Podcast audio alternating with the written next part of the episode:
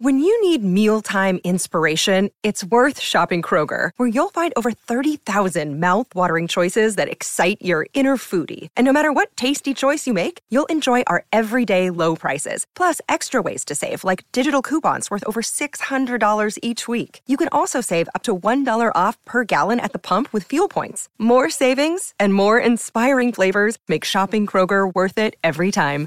Kroger, fresh for everyone. Fuel restrictions apply. What kind of mind do you have to have, like, not to stop the process of like what's going to go wrong, and I'm just going to blow up my my amp?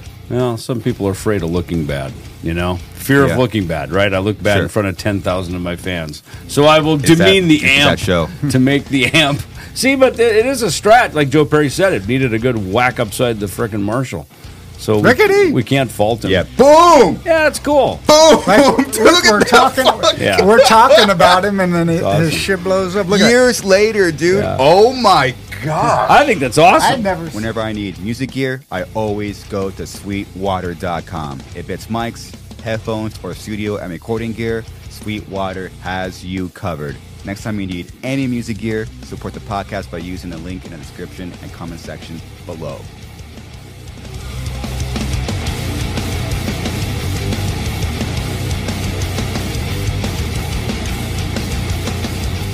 Jeff Young, David Ellefson, I am honored to meet you for the first time in my entire life. Thank you. So cool. You too. Welcome to Santa Ana. Thank you. Thanks for having us. Welcome to Santa Ana, and your shit almost got jacked. So welcome. Yeah, typical welcome party, you know. Stuff gets broken into or stolen or hijacked or whatever. So, but we live to fight another day.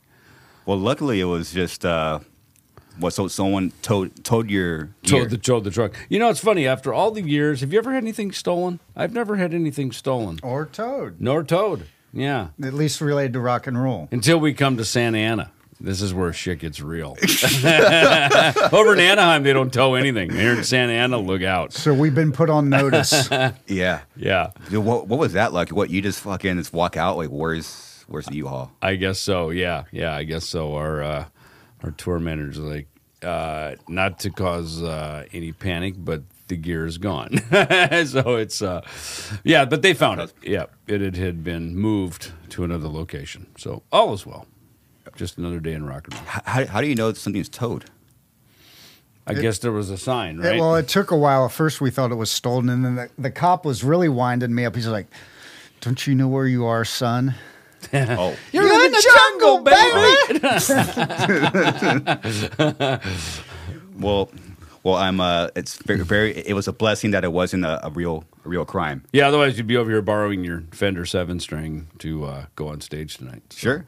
Yeah, I would- I- is that I'll what is gladly- that? Is that an old one or is that a, a reissue? No, the that is custom made. About four years old now. Okay. Well, I didn't even know Fender made a seven string anything. I knew they made a And we're six string learning bass. today. They yeah, uh, well, they don't. yeah. They, uh, they did for you. yeah, yeah. yeah, nice. Well, so, uh, well, you know, Fender's all lacquer, so they, they put like the, like the lacquer, so naturally just kind of, just kind of being fucked Mm-hmm. Yeah, up. yeah, yeah, and not be yeah. thrown around because Fenders are meant to be thrown around, They are right? Yeah, as Ritchie Blackmore and Joe Perry have taught us. Whack them up. I think that was. I remember that was an interview in a Guitar Player magazine when I was a kid. Joe Perry said he goes, "Yeah, Strat sometimes he's a good whack upside of the Marshall, and then it behaves better." And as a kid, when you have no money and you have like one guitar, you go, "Why would you do that?" Now we have many guitars, and now we know why you would do that. Sometimes it behaves better. I had an amp the other night at the Whisky, plugged it in. I think we rehearsed with it twice. It was brand new out of the box. I plugged it in, and it was like going all microphonic. And I'm like, "What the hell is this?" And the best thing to find out to see if it's going to make it work better is to hit it. You always hit it first, right? Punch What? it. Is Yeah, that is that always is that a thing? You punch it because then if, if it stops then it, that means it's just something inside loose and rattling i mean immediately it's going to leave the deck because you're not going to go on stage with No. something that's not working No. yeah like 100% but it was just a good way to know whether it's going to go in the trash or if i'm going to send it back to the company yeah, that's something you would do with like like, like a TV. yeah So apparently you do that with amps too. well maybe right? if you had an old t- tube tv and if you hit it the tube would behave at least long enough to watch the show right so it's Wow. the same thing you know yeah Speaking of Richard Blackmore, uh, we're we're pretty near Ontario, and that's where Deep Purple played. Uh, I think part of one of the more recent shows with Ricky, and that's where that's where he fucking uh, he blew up. that that that's like the uh, famous show where he like blew up his fucking full stack. Really? Yeah, it was it was, It, was it was here. Like they're like who, what is what kind of mind do you have to have like not to stop the process of like what's going to go wrong, and Yeah. to stop that that thought process, and I'm just going to blow up my my amp. Well, some people are afraid of looking bad. You know, fear Yeah. of looking bad. Right? I look bad in front of ten thousand of my fans, so I will that- demean the amp show. to make the amp. See, but it is a strat. Like Joe Perry said, it needed a good whack upside the frickin' Marshall. So we, Rickety! we can't fault him. Yeah, boom, yeah, it's cool. boom. Like, Dude, look, we're talking, Yeah. we're talking about him, and then it, awesome. his shit blows up. Look, at Years later, dude. Yeah. Oh my god. I think that's awesome. I've never seen that Yeah. before. You never, you never seen that, Jeff? Okay, No. look, all things in showbiz, like you got to send me that. That's that's one step beyond. But I, I got a great Ritchie Blackmore story that I learned recently. You know, he's doing that kind of run fair Mm-hmm. Blackmore's night thing with his wife Candace, and so because it's kind of Ren fair, they end up playing a lot of castles and Mm-hmm. and these kind of Renaissance parties. And they were playing a castle in somewhere in Europe, and he has a rule that he cannot be seen before that first chord that he hits, the spotlight when it hits him. And this was a daylight show, and there was the dressing room. The band would have to cross a bridge over a moat to get to the stage, and he's like, "Well, this will just never do. This is this is not going to work." So his I'm with him, by the so way. So his tour manager Frank had to rent some kind of kayak canoe kind of gondola thing where they took Ritchie and imagine the kind of Ren Fair garb he wears that looks Yeah. like he stepped out of the Baroque era. so right there. yeah, there. In So imagine him all dressed to the nines in these shoes. He had the tour manager have a guy take him behind the stage in the moat, and he climbed up the rocks as not to be seen. Imagine seeing Ritchie Blackmore climbing up the rocks behind the stage in this awkward garb. Just But but I agree. You know, you don't see the bride before the wedding. That's the whole point of it, right? Is true, that right? that It's is true. show business, man. It, when you're on stage, and you hear me say this all the time, you're not in the music business. Record companies are in the music business. We are in the entertainment business. We're here to entertain, right? I never heard that before in my life. Yeah, we're in the entertainment business. So it's about Huh. when there's a, when whoever the feature is is downstage, right, close to the audience, right. That's the person who's who's featured, right. Mm-hmm. Everyone else stand back, right. We do it even on the stage of the Whisky the other night, right, or it's probably tonight too, right. Small little stage, but. When Jeff's playing a solo, the bass player's not up front, fucking hamming out. you know what I mean? Get back, right? That's what we do. When when the singer's singing, everybody else stand back, right? It's the featured featured guy, right? So see, it- look, that's not climbing boots either. See, just like that right there. you know, you don't want to see that guy before the show starts, You don't? right? You want that to be poof, bang. That's that's the moment, man. You, So- you, you want because uh, during shows you want like you're you're just creating Mystique, moments. yeah. because no one knows a whole show. You- You're just that's a Paul Stanley moments. line, by the way. Really? Yeah, yeah. Oh, shit. He, I mean, I don't know if he invented it. I'm sure they probably got that from somebody. else. Maybe Paul did come up with it. But that is Paul's thing: is that you, you don't ever remember a full 90 minute show. You remember moments. You remember, you know, Paul flies, Gene spits blood. You Blows know, fire. Yeah, fire. The guitar has smoke coming out of it. You know, those are the takeaway moments that you will remember forever. Hmm. You know, and um, so what you said is a true statement. You know, it's even even tonight. You're not going to remember all. What do we play? Million two and a half million- hours. You're not going to remember the two million notes, but you will remember a few yeah, of them. yeah, you'll remember a thing. You know, and sometimes it's like a dude tripped or a guy. You know.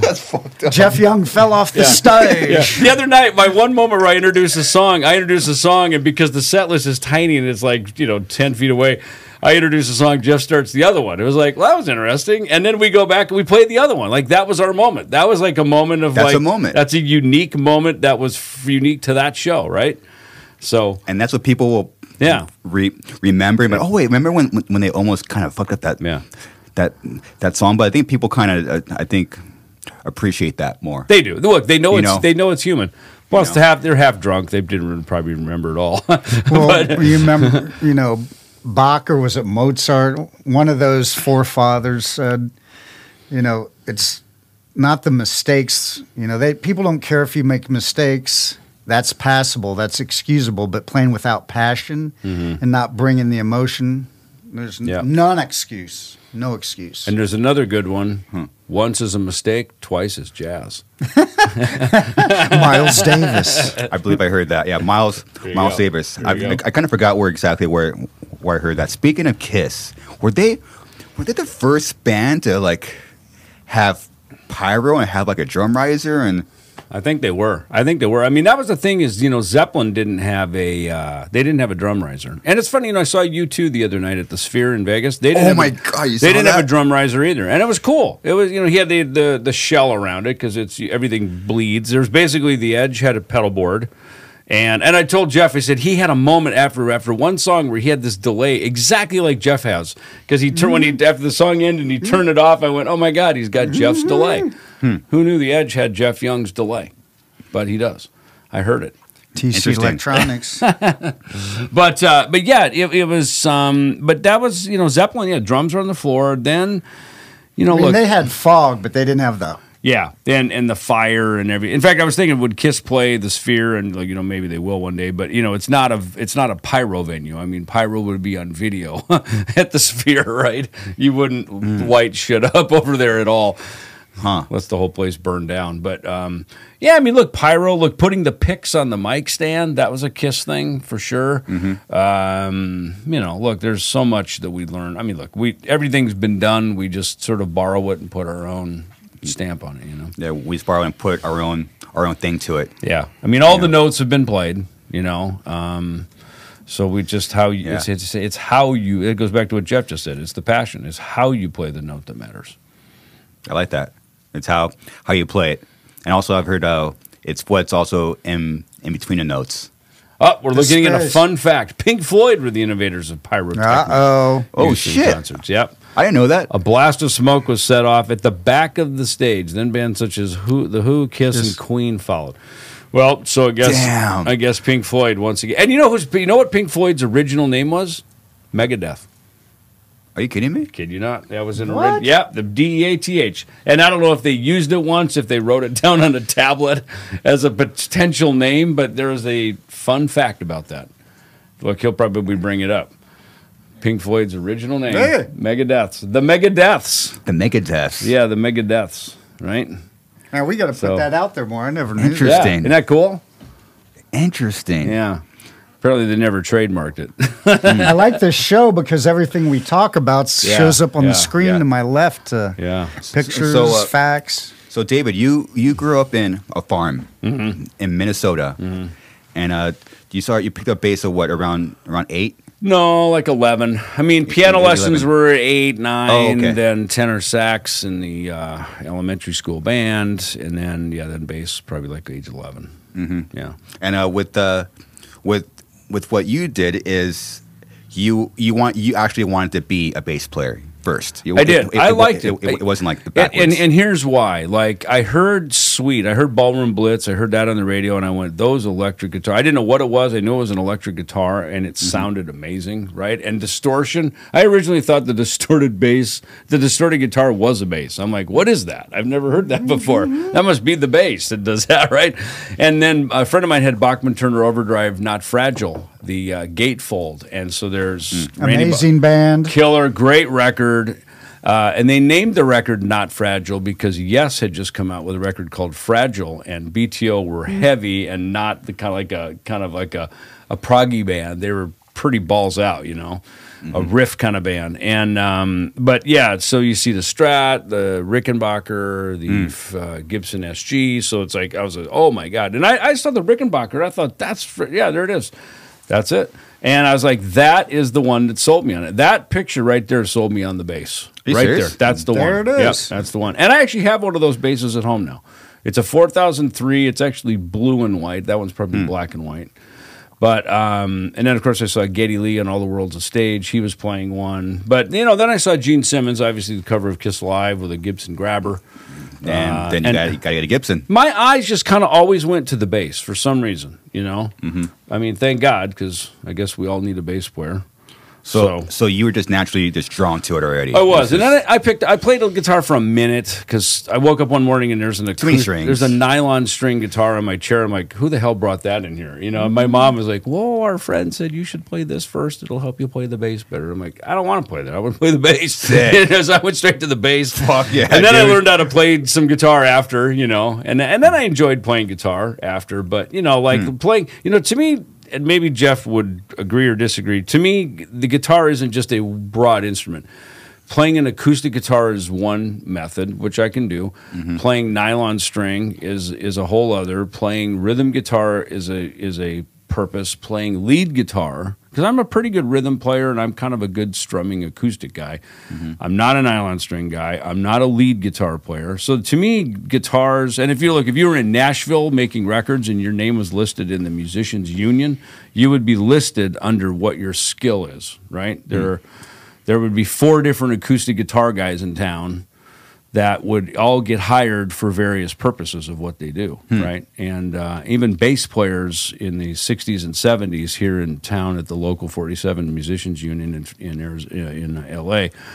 It wasn't just bass; it was Fender bass. It was a very specific because there was the upright bass, mm. and then the Fender bass was a very specific electric bass, mm-hmm. obviously that like Carol Kaye and people like this would record. So if you were making a record and you wanted upright bass, was one guy. If you wanted the Fender bass, was another guy. So these, you know, as as you're hiring musicians, it's a very distinctive thing. And I think even today, you know, if you're if you're in Kings of Thrash, you need Jeff Young because like you need that guy to pull that off, right? You also need Chaz Leon, who's a great singer, rhythm guitar player, right? You mm-hmm. need David Ellefson to play the bass. So I mean, every every position in the on the bandstand is and a Fred, who place. can play drum. I mean, when Poland came in and gave Fred the compliment that I've never seen anyone nail Gar because Gar had a very idiosyncratic style, Mm-hmm. but yet Nick also grew up loving Nick Menza, and he can do that to the bone as well. So it's, and I agree with you 100% because playing flamenco guitar, even classical guitar, which is two different nylon string styles, it's a totally different picking approach where the, the classical players will play from their knuckle joint. And when I started getting into flamenco, it took me a long time to figure out like Paco and these De Cia and these flamenco, they play from this joint. That's how they get the real fast because it's less movement. Uh, So you think if you're swinging your whole arm like a finger, it's going to be a lot harder than if you're just going like this. So the flamenco technique's more straight up.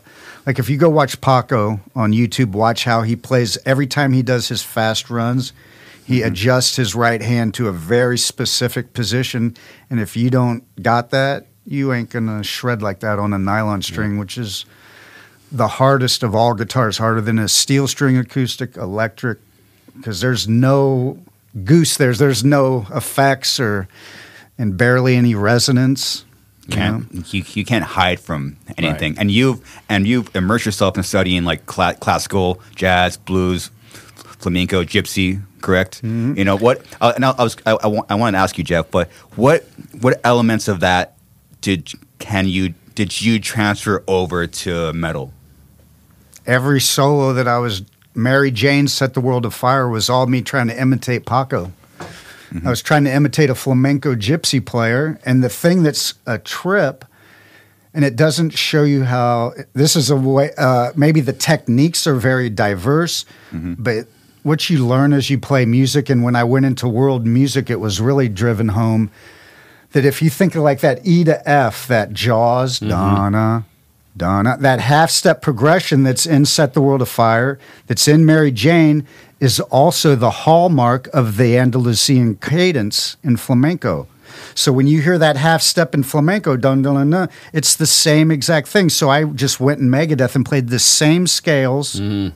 on electric guitar that you would play over flamenco. The only difference What? is it's through an electric amp with an electric guitar, and I'm playing it with a pick instead of fingers. But everything I was doing on those two songs, especially, so what you learn through music, and it's a great. I'm getting chills telling you, it's not how different we are as humans. It's how similar we are and how music connects us. And if you really look, eh, this is what Bob Marley said: "We're we are one, we are one."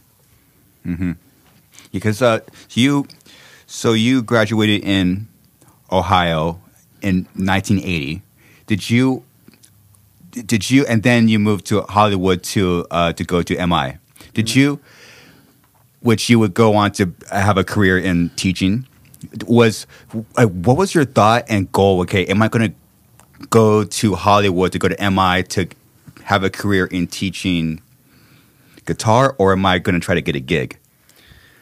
I had read an article in the back of Guitar Player magazine on the very last page. It was a one page article, and they had all the teachers, mm-hmm. one of them being Tommy Tedesco from the Wrecking Crew, who was mm-hmm. like the most, he's the guy on the Partridge Family stuff, and just an amazing, amazing guitar player. All I needed to know is that Tommy Tedesco taught there and that Eddie Van Halen and Al- Allan Holdsworth jammed together at MI at Guitar Institute. Oh, shit. Mom, mom, dad, I got to go to this school, and my I parents. I did the same thing. My Exactly. parents were scared shitless. I mean, they didn't know sending their young son across the country, you know, 3,000 plus miles away from Dayton, Ohio. Luckily enough, and it's so odd that the n- night before I moved, Allan Holdsworth played the jazz club in Dayton, Ohio at Gillies.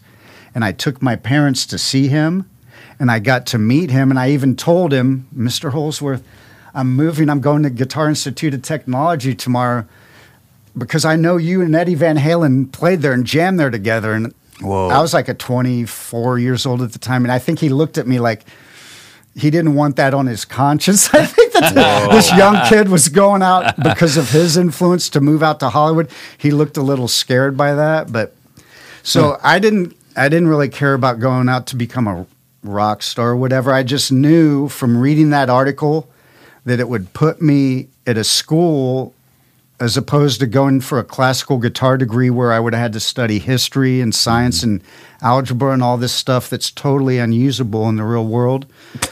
And most of it that they oh, teach in schools and in colleges is all bullshit to begin with. so, so I said, I'm not going to do that. Like what Randy wanted to do, he was going to leave Ozzy. Randy Yeah. Rhodes was going to go and try to get a classical guitar degree. Mm-hmm. But then I found this school, Musicians Institute, Guitar Institute of Technology, that all seven periods are music. You're going to ear training, you're going to theory, you're going to country music class, jazz class, rock class. Every period of the day, you're immersed with a guitar in your hand. And I said, that's the place for me. And at the time, there was nothing else like it because this was 1984. Yeah. So I begged my parents, and they bought me a brand new Mustang hatchback. I walked out in the garage. There was a bow on it, and Fuck, off I that's went. sick. Yeah. wow. Can can we get a picture of this car, Jay? Is there a It was picture out blue. It was uh, like sky blue. See, Lake Jeff's a good salesman. I like now. I want to go to MI because I was going to go to MI too. Same thing. Grew up Midwest, and that was the way to tell your parents, excuse me, how to get out to L.A. Right was to get out there. And I thought same thing. Same ad in the back of Guitar Player magazine. And I saw that and I went, this is a path forward. Like, this is the real deal. And of course, Van Halen was popping. You know, the West Coast is where it was at. For those of us in the Midwest, it wasn't. Yeah, the a- week I arrived, Ratt Out of the Cellar had just dropped, and they were doing all their rounds of interviews in LA as I was driving around town. Mm-hmm. I'm hearing Wanted Man and Round and Round, and I was going, this is amazing. And I totally did the right thing at that time. Mm-hmm. Now, I wouldn't necessarily recommend GIT because it's now a big, giant corporate thing. It's moved across the street. It's a mm-hmm. whole. It's is not across the owned by the yeah, same yeah. people, you know, mm. that owned it and ran it. So it was a moment, just like Megadeth and what we had. And I captured. I was lucky to be at that school at the right moment. You know, mm-hmm. Jeff Buckley was there right before me. Halfway mm-hmm. into my year, Paul Gilbert arrived, and we were became buddies mm-hmm. and hung out. So it was uh, Frank Gambale was teaching there. Scott Henderson. It was it was a great place to be. Jeff Berlin. If if Yeah. Ellefson would have been there, he would have been hanging Yep. with Mr. Berlin, Berlin. every day. And also um, uh, Steve Lynch, right, from Autograph, right? He was there. And that was a big thing because he was on the radio.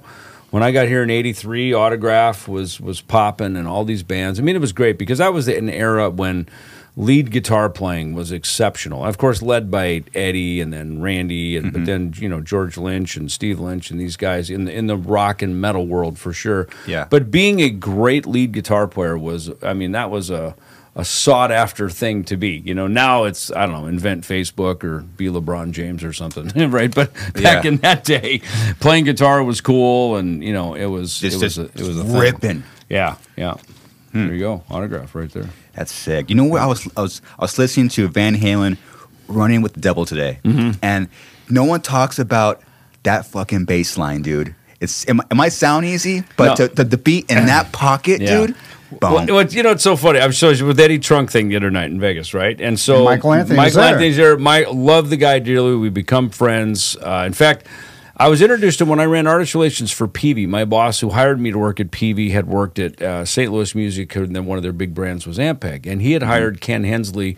Keyboard player from Uriah Heep to do his artist relations. So when I called him after Megadeth disbanded in 2002, he said he goes i think i got something for you i'm gonna i started doing some work with peavey i think i might have a position to bring you in as kind of the new ken hensley right so which was perfect and it worked great so he introduced me to um, to michael anthony and it was when they were going to go to the uh, rock and roll hall of fame and I remember Michael was stressing out. You know, he was, I could see the fear in his eyes, like, because it was him and Sammy and the Van Halen brothers, right? It was definitely a divided camp, right?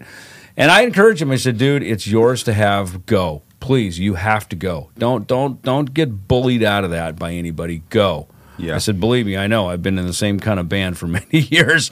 How these dynamics go." I said, "Go." And plus, you got Sammy as your wingman. You know, Sammy's fearless. He don't give a shit. Sure. he'll walk right in. He's got more money than everybody. He's fun. He's like he's like the ultimate rock and roll frat boy. You know, and he's got and, he, and he's got all the booze and the plane. That's So- which is the most important part. but those two guys are great together. And watching Michael the other night, is, you know, he they sang, they did some deep cuts. They did like DOA, I don't know, Beautiful Girls, whatever the, that he sang. And I mean, he is just at his age. Good. I've been doing a lot more singing now, so now I can appreciate the voices and instruments, and you know, between talking and singing and everything, and just watching him just effortlessly go up and get on the mic and sing just like a bird, man. I mean, he was as much to me an inspiration as a singer uh, as he was a bass player. And um, and I, I told him uh, years back when, when I worked at PV, he was at our booth, and I said, "Hey man, I got a I got a Megadeth story to tell you." And I told him about how I was playing, you know. As the story was told, I was playing "Running with the Devil." Dave threw the flower pot down on my air conditioner, and that's what led to us knocking on the, the door and buying beer, and then we started Megadeth, right? Mm-hmm. And that's kind of a loose version of what it was. But so I at least got to tell Michael. I said, "Hey, by the way, thanks for getting me the audition," you know. and he laughed. He goes, "Well, at least it was a simple bass part, you know." So, but you're right, eight notes, done, done. It's not. I was I was like, but he he he would throw in right right when you want it the little slide. Yeah. And it's just it sounds simple, but I know to land in that pocket directly with the kick. Yeah. Well, you know, there's some good stuff, and you probably heard it too. Some some stuff from Sunset Sound. They're in there now, pulling up the master tapes. They're talking about what mm-hmm. songs were recorded in room A, room B, or is it mm-hmm. one and two, whatever the two rooms are. Talking about the different microphones that were used, and and you can hear the audio about how they recorded live in you know as as a band, and you can hear the bleed through the vocal mic uh, where Roth was in the in the vocal booth. When they solo that up, you can hear the bleed of the other instruments out in the room, the guitars and drums and the bass and everything. And so you can really hear. That's part of what made that whole thing blend so well was the bleed of the mic. You know, now where everything's so clinically clean and everything, of course, recorded digitally, in, individually.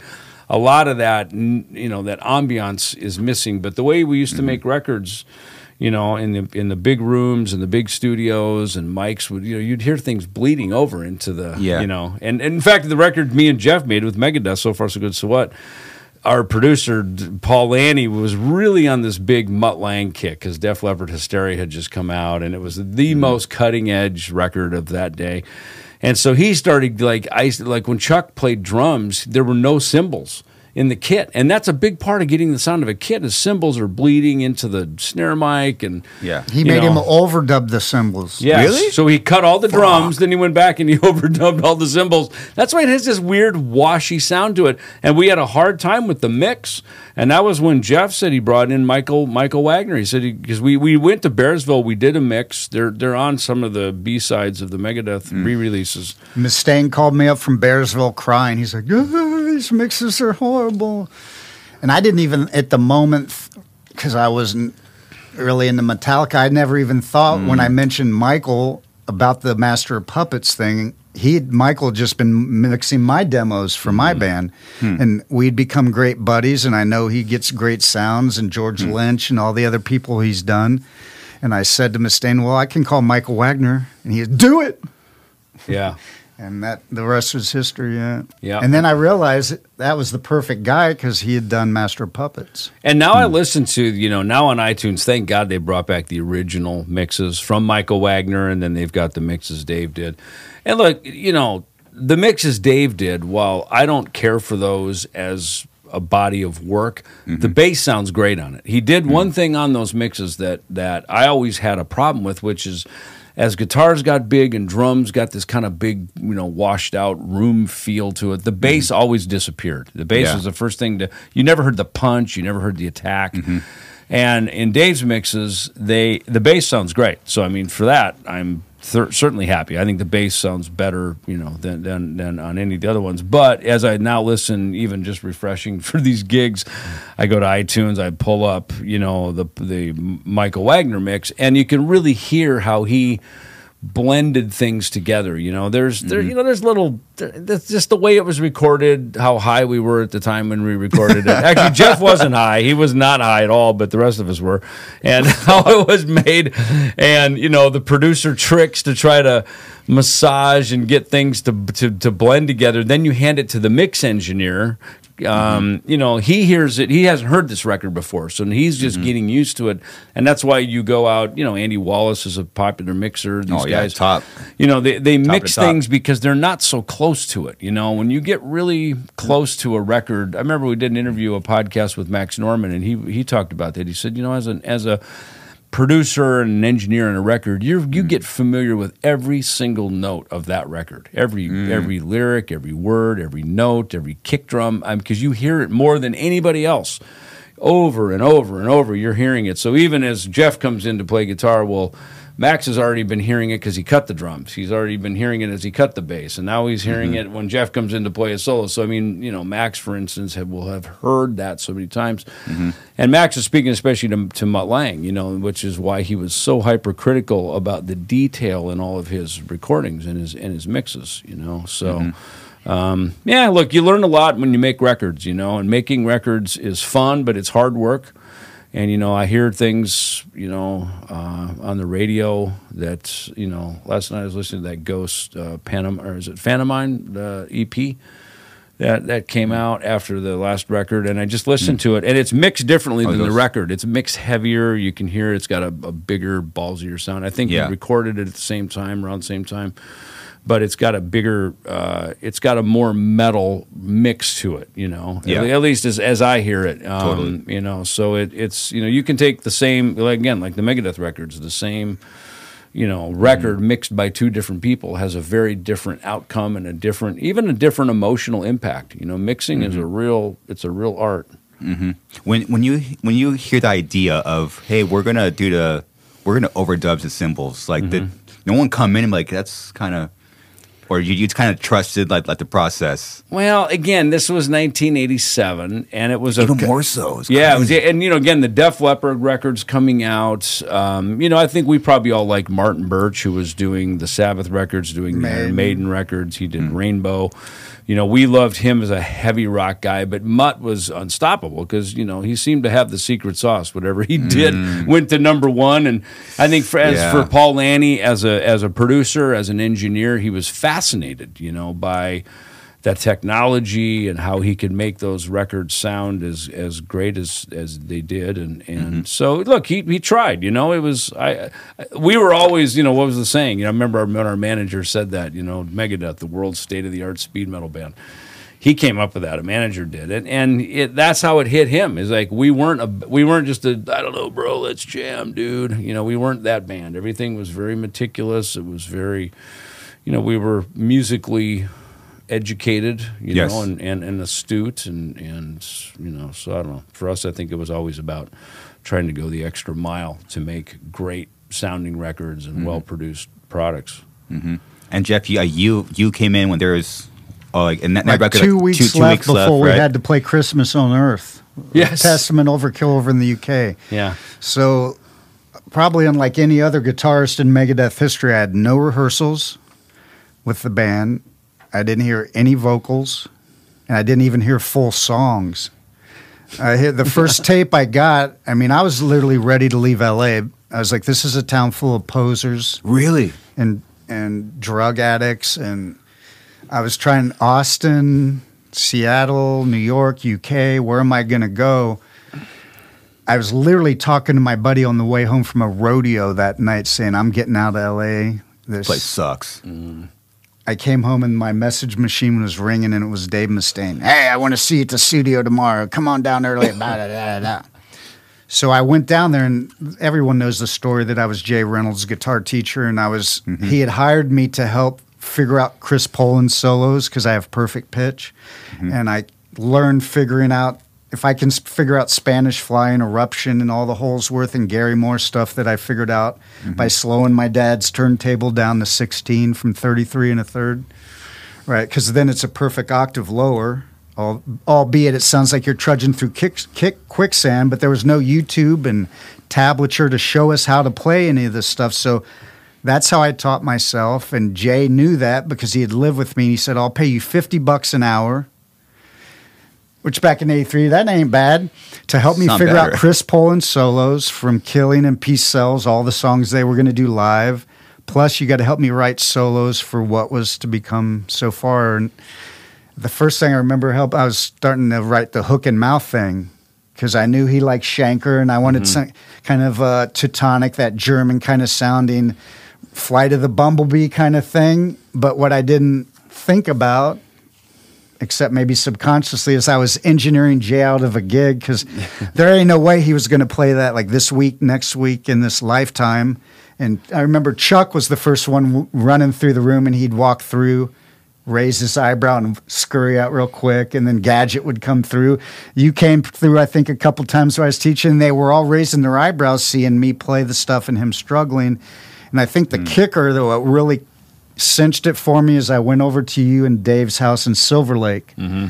and I sat on the, their couch and I figured out Poland solo to "Wake Up Dead" in like ten minutes, and I was playing it, and there. I think that's when I got the gig. guy. That's so funny. You sp- you slowed things down to sixteen because as a bass player, you would never do that because it'd be like. "Blah, blah, blah." Yeah. I mean, that's what the guitar. But the as a guitar, it's a great idea. It sounds Yeah. like a bass. By that time, it's so slow right. and it's an octave lower, but at least you can hear the pitches. Yeah, that's a and great so, idea. But the thing is, like now you see, I got that trainer, so I can make a little loop thing, and it's all electronic. But back then, you're picking up the thing, and it was a pain, because it's not always going back to right where you need it, and you're forgetting the part that you just figured. So it was a whole scene, but it mm. was a process because I first started out with like Aerosmith. Dream On album, the first one, and hmm. train and Get Your Wings, and I'd come home from school and I'd put that on and I'd play down one side, I could play the full album, every lead, every solo, everything.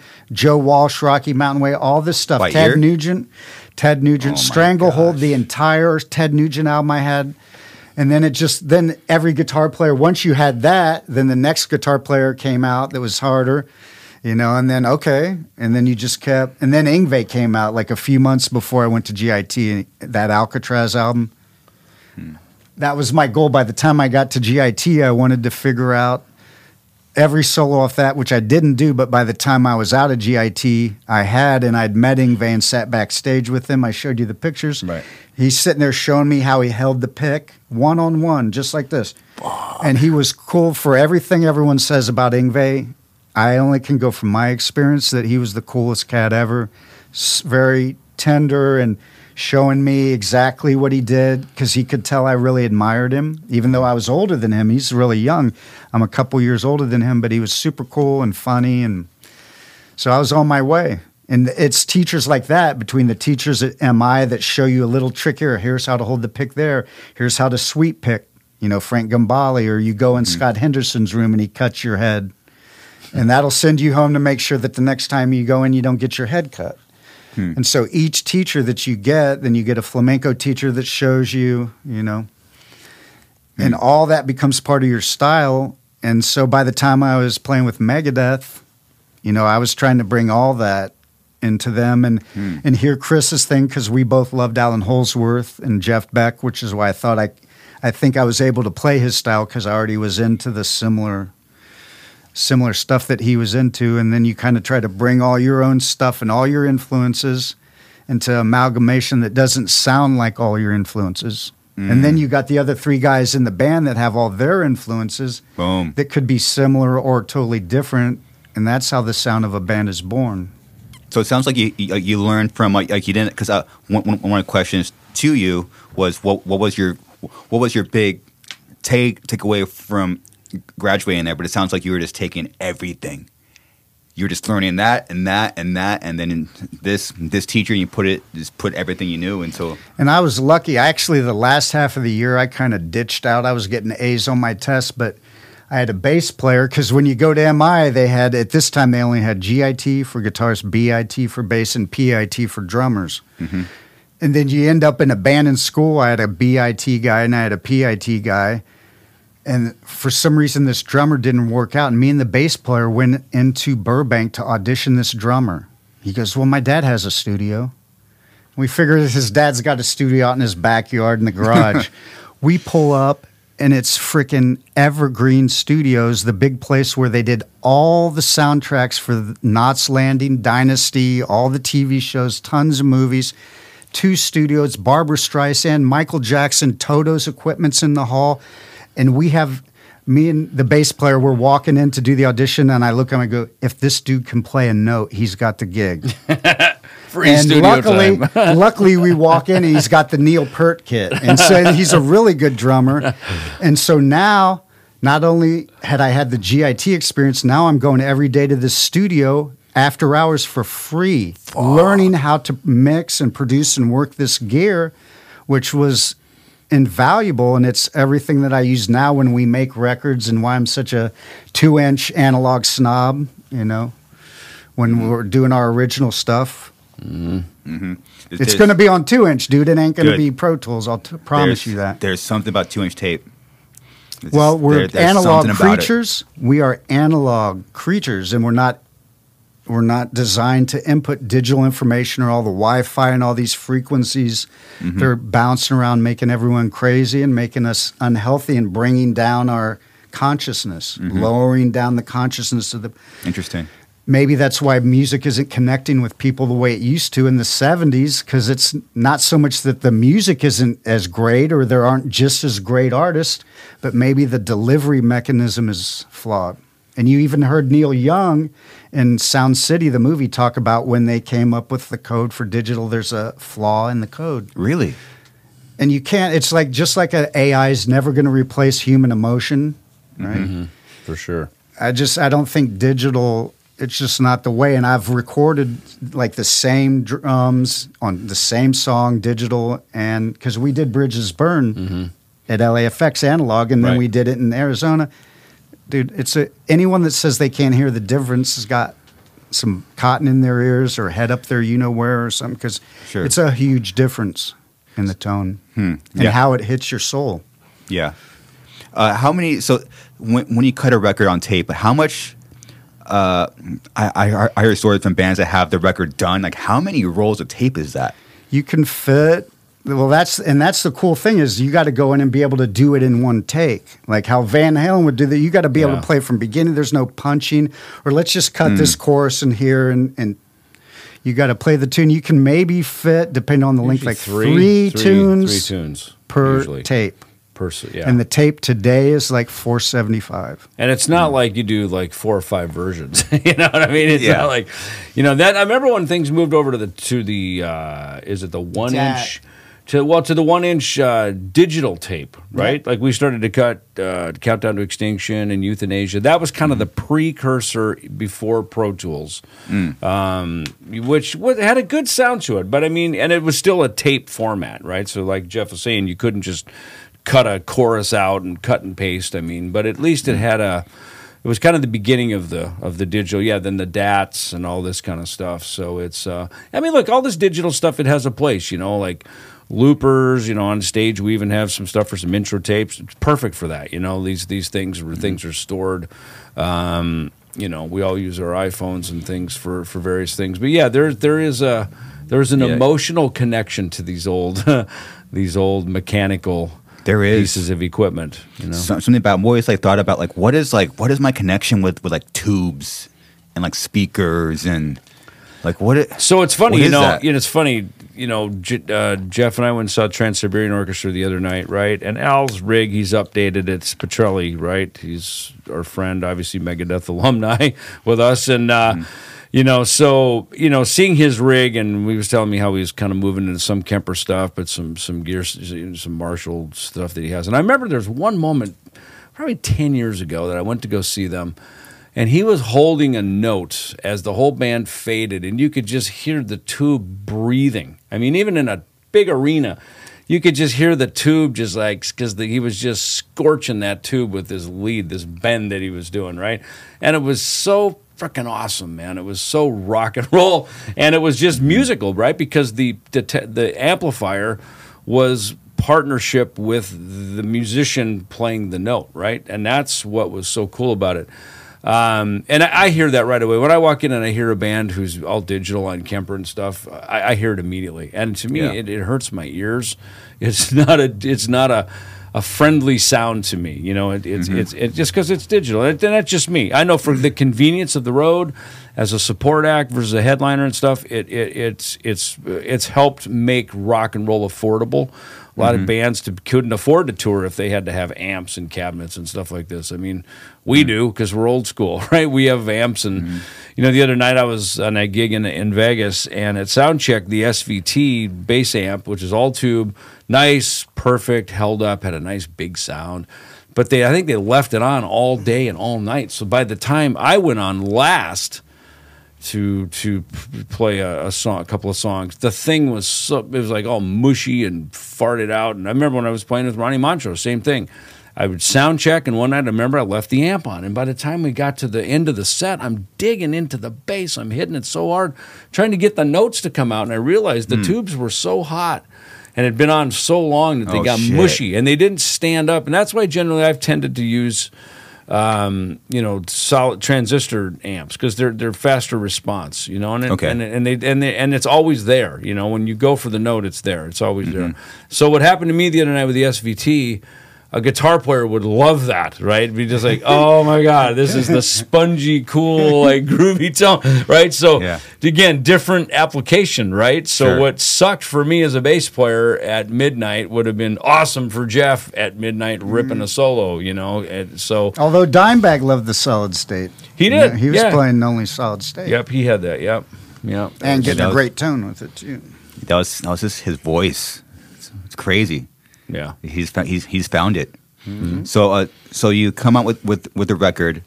Uh, it, so that that touring cycle probably had to be from eighty seven to eighty nine. Like what like what? So, So, so, so- what? August '88, we finished at, Don- at Donington, which is now the Download Festival. It was Donington back then. In fact, Steve Harris's tech, Michael Kenney, he just since retired from Maiden about a year ago, but he was there at, at rehearsal the other day. And uh, you know, it's kind of reliving some stories because it's funny that all of us would be there at that gig at that time, and you know, Iron Maiden, they were like a they were like a gang. You know, their crew was like a it's like a biker gang. You know, I mean, they, uh, they, sick. they, they, this was in their era. This was like around the Seventh Son of the Seventh Son tour. Yeah. So they were unstoppable, God. huge, you know. So And what was cool when we got to hook up with them, and I remember how because Axl got Guns N' Roses kicked off the tour because he went to catering and he forgot his meal pass. Mm-hmm. And he's and they wouldn't let him in. He's, don't you know who the fuck I think I am? I'm Axl motherfucking Rose. and Iron Maiden are gentlemen, and they're very soft spoken gentlemen. And once they got wind of that, Guns was nixed off that tour, and we came in, and we had just come off the Dio Dream Evil tour where it was none more black and dark, and so to play on Yeah. that white stage that they had was the coolest thing ever, man. So cool. That looked like Antarctica. How cool! I still go out because they would have. I think Michael was the one who would play the keyboards backstage on when they would play like Seventh Son of a Seventh Son mm-hmm. on the road. And every time I heard that song, when Megadeth would do shows with them in recent years, I'd always mm-hmm. run out because to, to me, seven Son, because we toured that album, we did seven shows on the seven Son of a seven Son tour. Hmm. That that to me was just such a moment of of you know for me and Jeff it was our lives that we spent on that on you know we did those dates in America with them we did Donington with them. So hmm. that album to me I, I as a fan of Iron Maiden I love it. It's it was it was a very progressive album because that's when they started bringing the keyboards in hmm. right and um, so it's just that, that that song is special to me. Whenever I, I I'm at a Maiden show, I, I make sure to see that one because and I say see it because it's seeing the visual of it as much as it is hearing the song. Yeah. it's a very visual song for them. Hey Jeff, it's, it's, it's kind of a trip. Like you were you were about to get the hell out of LA for obvious reasons. If, if you live here, you, you know you know what it is, and then all it takes is like a phone call, and now you're in, you're playing with Iron, Iron Maiden. Mm-hmm. That that's a fucking trip. Yeah. This fucker. First out with Dio, but that I mean the, the trip was is so far didn't come out for about four or five months because labels back in that time they needed that window. So we were still touring with the Peace Sells backdrop. That's Right. right, we were. Yeah, So I got a gold album when Peace Sells went gold because I helped push that gold with all those dates, you know. So, Boom. yeah. That's sick. but literally out from being a guitar teacher, you know, to playing for four walls that, that don't clap to thirty thousand people a night. That's uh, into the frying pan, as they say. it's special. How, how, how long was that uh, that touring cycle?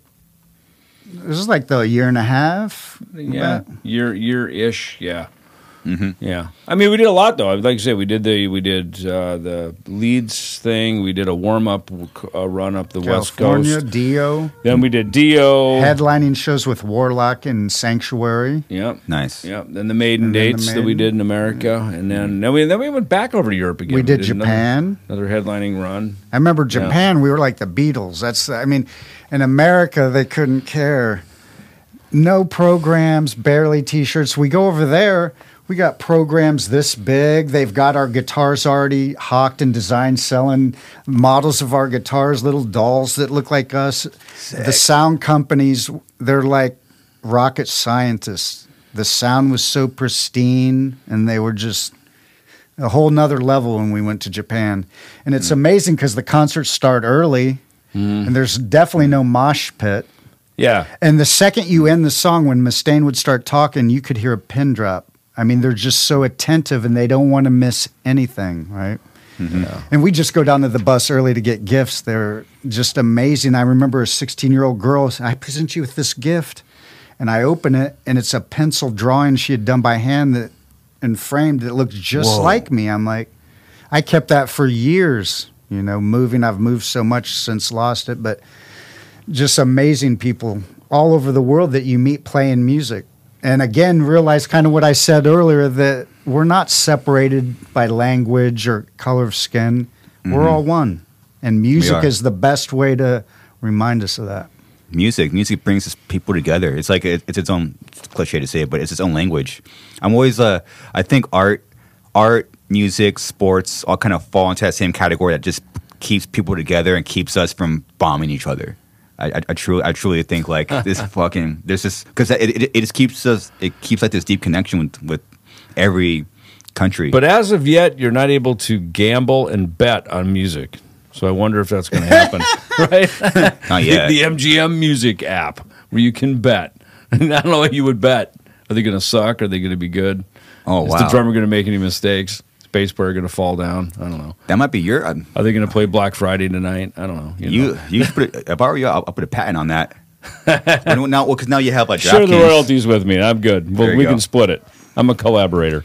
because uh, you got uh, you got DraftKings that's killing it. Well, to me, that's what ruins sports. As soon as you start gambling on it, you've immediately ruined the integrity. That's spirit of radio, right? You know, glittering prizes and endless compromises, Compromises. right? You know, Shatter the illusion of integrity. Oh, right? right? Spirit Radio, right? By Rush. That was the whole point of that song. Mm. Was you know, and again, as soon as you say Spirit of Radio, radio loves it. Oh, this is great. They wrote a song for radio, you know, but really they were kind of Neil, I assume, wrote the mm-hmm. lyrics for it. Was probably mocking it, just going like, "We have to play to this game. We have to pander to this." That was one of the first big records that really moved Rush onto the airwaves at least in America. But it's it is it's like that whole thing about having to you know play to those you know to those rules. I mean, I remember meet and greets. I mean, we always used to meet and greets. Like you you would play a show, a radio station would sponsor the the show. So you'd say, hey, mm-hmm. we got twenty you know radio station winners. You know, let's give them ten minutes, sign some autographs, and you, you would always do that. It's just you play the game, right? But mm-hmm. then suddenly came up with the idea you know, maybe it was Kiss. Hey, we can make money on this. Let's charge for this, right? So is that where it came from? And again, as as these bands have set the stage for, I, I always say I am a perpetual student of Kiss. I learned so much from them, and will hmm. always will, even though they've essentially quit touring. You know, you learn so much from how they ran their business, how they ran, how they hmm. thought, and how and how they, they, they did things. But you know, some somewhere somebody in the and it really is kind of in the late '90s, early 2000s. It switched, and now it's like, oh, you want to meet the band? Well, that'll be 250 bucks. You know, all of a sudden everything had a price on it. Maybe that's our version of gambling now. I don't know, right? I, I didn't put that. Like a, when you think about like marketing your band, everything is like everything, right? Yeah. I mean, toys. I mean, you you name it. Like you, you go to Kiss, right? Oh yeah, Kiss has it. Everything. So may, I mean, meet like the meet and greet. It's that's it's well, them. they realize, you know, their fans want that. I, I do. I'm a fan. I'm a Kiss fan, right? That's, I'll Sure. pay for it. I mean, I get Kiss cola, and I don't. I don't have the coffin yet, but I, there's still time. I could write that in the will. Put that in the will. And make sure you bury me in a Kiss coffin. David, that is not going to happen for a long time. That, They that- need I'm to make just little it'd good. kiss crematories if you want to be cremated. What do you Yeah, do if you're a kiss yeah. fan? You need a little kiss crematory. Bury me in the. Kiss mausoleum over in Forest Lawn. You know, I don't and know. Kiss fans are fucking obsessive. I, I, every Kiss fan I know just They have it. loves Yeah, that band. I love it. I love it. They have it. I'm wrong. Sorry. You Yeah, can put the your Kiss ashes urn. There you go. in the Uh, urn. urn? That's one kiss way to urn. rock and roll all night. Dude, uh, a urn? That's fucking awesome. Okay. See, We're Good. See, learning. We're students of Kiss as we speak. This is how mm-hmm. awesome they are. They they Yeah. took they truly took it to a different Yeah. level. Uh, An Yeah. a urn. An urn, yeah. Wow. I thought I thought I loved nu metal and Korn, but I guess I got to get my will updated now that I know that earn. exists. exactly. Call the estate attorney. Get it written in the will. Oh my goodness. well, I, I- really want to last touch on on on the record that that that you worked together. You you really quick quickly mentioned that Jeff is not partying. You guys, how how are you guys writing songs? Because I'm I'm always curious, like because all we have is like stories and like like like the legends. It's just are we Right. are they partying and, and writing? Are they partying and then writing at the same time, or are they writing and then they're done and then they go out and party? You know, look, I can only just speak to Megadeth, for instance, Sure. on that record, right? So, you know, up to that point, you know, look, Dave quarterbacked, you know, the, the majority of the stuff, right? There's stuff mm-hmm. we put together in the room together. Peace Sells, but who's buying was for sure a song, and if Chris mm-hmm. was here, he would attest to. You know, the riffs were brought in. We put that together as as a band. It's and mm-hmm. that's why I think it has such an organic, natural, connected feeling because it was done as a team, right? It just and it clicked together very easily. And some other Yeah. songs later that would do that, Symphony of Destruction, same thing, Sweating Bullets, even. These songs just kind of, you know, Dave would pick up a guitar, play a riff, we'd all jump in, and it just kind of wrote itself, you know. Um, and so I think with, with Jeff and I on that record, I started writing a lot in that because it was just down to me and Dave, right? Because Gar and Chris were gone. It was me and Dave. We knew Chuck was going to be playing the drums. Chuck wasn't a, a writer per se in, in the group, but I, I, I at that point had you know been in the group for two previous studio records. I saw how Dave wrote. I got the flavor of it, and I think like in any organization, you have to go and step up and rise up to this is where the bar is. This is what this is how it's written. This is the way it's written. You know, you don't sort of just walk in with a song, right? Um, it's not like I just use the Beatles, where it's just sort of like the chord changes, you're singing a melody over. And I love that type of songwriting. Megadeth is not that. You're writing riffs, you're sort of piecing Riffs. the riffs together. It's a riff based writing method. Um, and so I started doing that. So on, you know, Liar, Hook in Mouth, you know, I, I co-wrote the music on that. Um, you know, lyrically, Mary Jane, You Made Darkest Hour, things that I participated in. So, you know, for me and Dave, that was that was actually a really good connection moment, you know, for us. I mean, we had our apartment over in Silver Lake um, that me, Dave, and Chris lived in, and now at this point it was just me and Dave. So we spent a lot of time together. Chuck was over there a lot. Eventually, Jeff would start coming over because it was it was basically the band headquarters, you know. So that's you know that's how that started. I mean, "Set the World Afire" was originally called "No Survivors." It was the first song Dave wrote after Metallica. It was the first lyric that he had written, and it hmm. was uh, he had the music pretty much done when I met him. That song was done hmm. musically. That song was was pretty much done. We used to play it in the earliest rehearsals that we had together. So that song just hmm. kind of sat sat off in its own little world until it was ready to go. And sometimes you do that. You'll write a bunch of songs, and you know, some of the stuff that's on "Killing Is My Business" was was not even the first songs that were written. Some of the earliest stuff that was written ended up on Peace Sells. You know, so this this stuff mm. kind of get you know a body of an Yeah. album is like a body of work, right? It's like does it make sense together? You know. Hmm. So I mean, we build our set lists like that. You know, does the, do these songs make sense together? Are they grouped together in a way that that is sort of tells a story? You know, so. Mm-hmm. Um, you know, so when Jeff came in, the the songs were written, they were recorded, and now, as he said, we needed a guitar player. so he came in and filled in those spots. And, you know, and as we've been doing Kings of Thrash, you know, I've I've now learned, you know, I mean, Jeff touched pretty much every song on that record, if not just with leads, but with acoustic, Acoustic with, rhythms. with bits, and yeah, he did. So he he was, you know, Jeff's Jeff's footprint is Boom. big time on that record. Even cutting two inch tape, editing parts out while no one was there that we thought were too long. Me and uh, who's the guy? Not Gadget, but uh, Uh, Matt Freeman? Matt Freeman. Yeah. yeah. Darkest Hour at the end, that climb, the chromatic climb, dun dun dun dun dun dun dun dun dun dun dun dun dun dun dun dun dun, went twice as long, and I was like, man, that's way too long. No one, and also the beginning, da da da da da da, was twice as long, and we cut that out. And once we cut it, it's too late. And we did that with no one there. I don't know if that was a good thing to do, but that's yeah. Did you know that we did that? I didn't. I Mustaine didn't. never said shit. You know, it's funny though. Now that you mention it, because now, now that you mentioned I remember that they weren't too long. They were. They were too long. They were yeah. both the beginning. yeah. The gong da da da da da was twice as da da da was twice as long. Yeah. And at the climb da da da da da da da was twice as long. And Matt Friedman and I went and cut that out of the tape. Literally, when I was laying solos that night by myself. people need need to realize what exactly what you're saying. You literally cut the tape. Lily cut the tape, Which yeah. would have destroyed the track if we couldn't get it back together right. Yeah, If Matt would have, you know, and Matt wasn't like that season to mm. be editing tape like that, so that was a lucky, that was a lucky one. yeah. How, how do you do it? You, so you, you cut it and then They can how pull the pu- tape on the way the Studer machines. They pull the tape out, and there's a little s- uh, silver square block. flat cutting Yeah, block, yeah. and you just lay the tape there, and you cut it and pray for the best. You make a mark as you, you sort of you wiggle it, right? You find the exact spot and you wiggle it, and you can. And engineers who are experienced with this, they can tell if there's a cymbal hit or a kick drum hit or some dramatic event, and they move it, and they because there's there's a record head, there's a playback head and a record head, right? So the playback head is what where you're hearing. They obviously the record head once that engages, it destroys what's there before and prints the new material, right? So you're listening, and they always take a white uh, ink like a like a Little, uh, marker, chalk pen and they mark where they're gonna mark cut it. first. Yep, they mark it. They're looking for a silent spot where they're not going to cut anything like a rest or a hot spot, or like you said, after a cymbal hit and there's silence, then the, that's the part, and then you cut it and pray.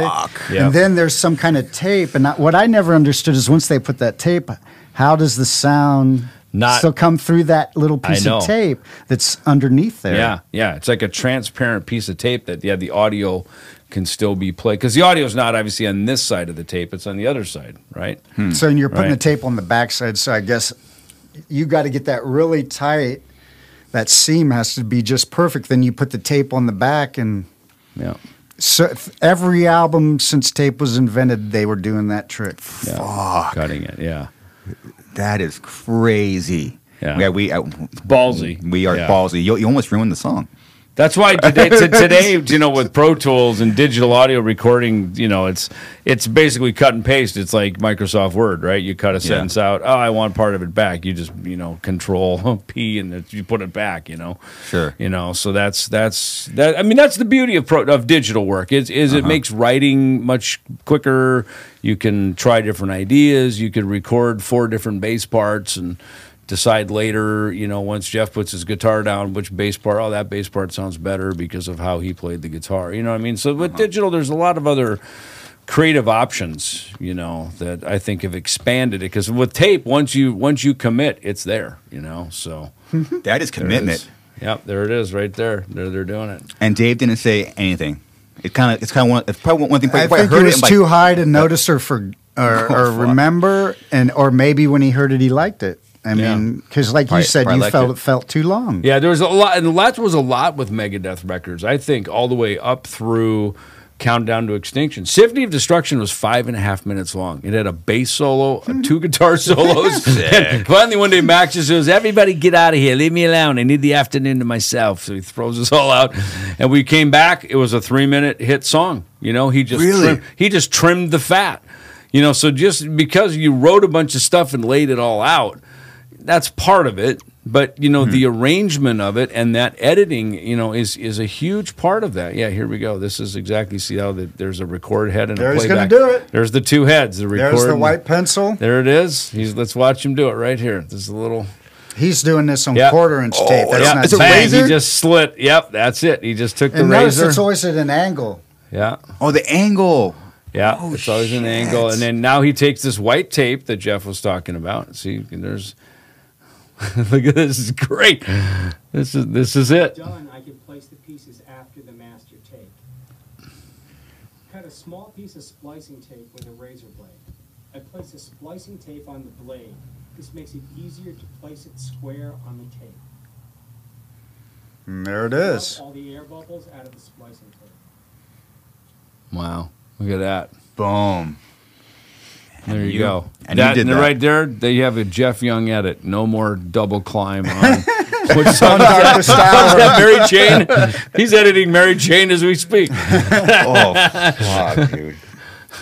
Just, Joe, yeah, I, I, I didn't Yeah. realize that you got you got to cut it at, a, at an angle. Yeah. So then Yeah, kind of that would. yeah. And you know, the truth of it is that's how Mike Clink edited all of Rust in Peace. When we cut Rust in Peace, me and Nick would be out in the room together. Him cutting real tracks, I was just cutting scratch bass, but kind of playing with him for vibe and just kind of making Mm-hmm. sure we play the parts. And like five magics, and we called it the master of five tempos because it was literally five different tempos. We'd take three takes of each one. We'd pick the best one, Huh. and then Mike, Mike, it's the same thing. He threw us out of the studio for a week, so just go play tennis, whatever. Come back in a week, and all the drum tracks were edited together, ready for me to play bass. So it took like a week to record it, a week to edit it, and then then you play bass and start, you know, doing that. So Man. that's yeah, the the making records. Yeah, it's quite the art, and you know, I'm sure they used to do that with film at the same time when they were editing film back in the day. oh, and Now film too. film too yeah you know so now everything is on is on you know obviously avid makes basically there's a pro like a pro tools for film now but uh yeah Man, being yeah man, being in a band with the guys sounds fun. It sounds yeah it it's sounds like fun. science you Wait till 2024, bro. Yeah, dude. yeah It's about to pop off. all What, right what what was it like being in- in a band with Dave? Because we we we don't know. I did a tour with, but uh, but uh, but you weren't you weren't in the band. It was 2012. there you go Yeah, and we and we got kicked off. It was cool. there you go we we got we got. that's kicked what off it's the tour. like being in a band with him We got- there you go Ooh. Ellefson's not there and you get thrown off the stage It was sick. We, we we literally had to take our gear off the stage. there you go And the, the last uh, two shows, we, we were in Reno. Hey, look, all the, fun- it was all, fun, though. All the cool. all the Dave is. Listen, I speak to. There's there's obviously a wonderful side to his musicianship, his musicality, his Mm-hmm. ability to sell an idea. I, you know what I learned from him. Maybe there's four other guys in the room. Their ideas were as good or better than Dave's, but Dave had a way to convince you that his was the best. And I think that was that was what was required. And Yngwie has that same thing. Yngwie has a way, Uh, obviously, aside from his incredible skill and a unique skill at the time that no one that we hadn't heard that sound before, and probably with Dave, it was a new sound, right? Metallica and all this stuff. That it was it was new. It was like wow, I hadn't heard this before. You know, that's what I felt when. I when I met Dave. is like I have not heard this before. This is brand new. This is a great sound. But he had a conviction in how he would get you on board with his idea. Hmm. And he was such a good salesman with it that you, you believed it, you, You know that, like, oh, and that was a big part. You read it in his interviews when he's on stage. It's, there's a conviction. Ted Nugent was like this, you know. When Ted's in the room, you feel like he's in control, you know. And I always felt it sitting on the stage with Dave that when I would always say it's like I'm glad I'm standing behind him, you know, because he had control. If some guy heckled him, man, he would shut that fucking place down. Really? Sixty thousand people just go whoa, like they'd be and you know he just had that ability to do it. So I mean, look, that's that's why he's a rock star, you know. That's, well, thank. I, I I really appreciate you guys sharing those uh, stories. It's Yeah, cool. you're welcome. You're welcome. You know, because I mean, we're you know, we we uh, our band started in 2002, so we we just look at those stories, man. man what like what was it like, man? Like 90, even 90s to us, or like 80s, and like we we we, we only know California now. Mm-hmm. You know, it's cool and tape, and it was, so it was so so. Th- thank you for sharing those stories. Yep. Our pleasure, my man. We're gonna go make some music. Thanks Mm-hmm. for having us. Oh, thank you. Yeah, you got Yep. you, you, you got to head out. Uh, Yep. Kings of Thrash is playing in Santa Ana, li- literally, literally uh, like a few four- hours. yeah, literally, hours, yep. literally a few miles uh, down. Yeah, Cool. Look, look at those handsome gentlemen right there. Boom. Okay, I got I, as as a fan. Okay, so I went to your Instagram, right? Can you please put the fucking dates up there, dude? I'm like, because uh, someone told me, okay, they're going to be in town. So I looked, okay, when when are they going to be in town? Oh, they're not up there. we We, gotta No. get back in our Instagram. We're locked out. Oh, you locked Yeah, out? yeah, Yeah. Oh my goodness! We figured dude. we'd be like Rush. You announce it once and never say it again, and it's sold out. That's because that's kind of how it's been. So Really? it's- yeah, it's been nice. Yeah, That's sick. yeah. So, all right, but we'll we'll do that for you. We'll do that next time. Okay, you know, no one's tagged and no, there's no dates. I'm like, what the? Oh, what? There it is. There you go. Yeah, there you go. Swords and and tequila. Great. Sand tequila. Yes. Fuck yeah. Yeah, yeah. And check out the uh, coffee. For sure. How is it? It's sick. Well, I think it's good. Yeah, it keeps you awake, especially when you go on late like we do and play two and a half mm-hmm. hours of punishing thrash metal. Mm-hmm. Mm-hmm. Yeah, it works. Well- it works good. Well, Jeff doesn't drink coffee, so what? What do you do? Naps. Naps, dude. The power of naps. Oh fuck, ten, it- 10 minutes, dude. Brain, I had takes, one right? before Brain- the Whisky the other brain's night, man. I was dying. I slept, I think, like three, four hours the night before. And at sound check, I was just going, oh, man. And I ducked out of VIP that day and went back and I got a half hour and I was like a new man and we killed it at the Whisky. Check the videos online. It's pretty. If you can find Love to Death, I think you'll love it to death. It's pretty cool. sick. Any uh, closing thoughts? 2024, bro. It's going to be our year. Sick.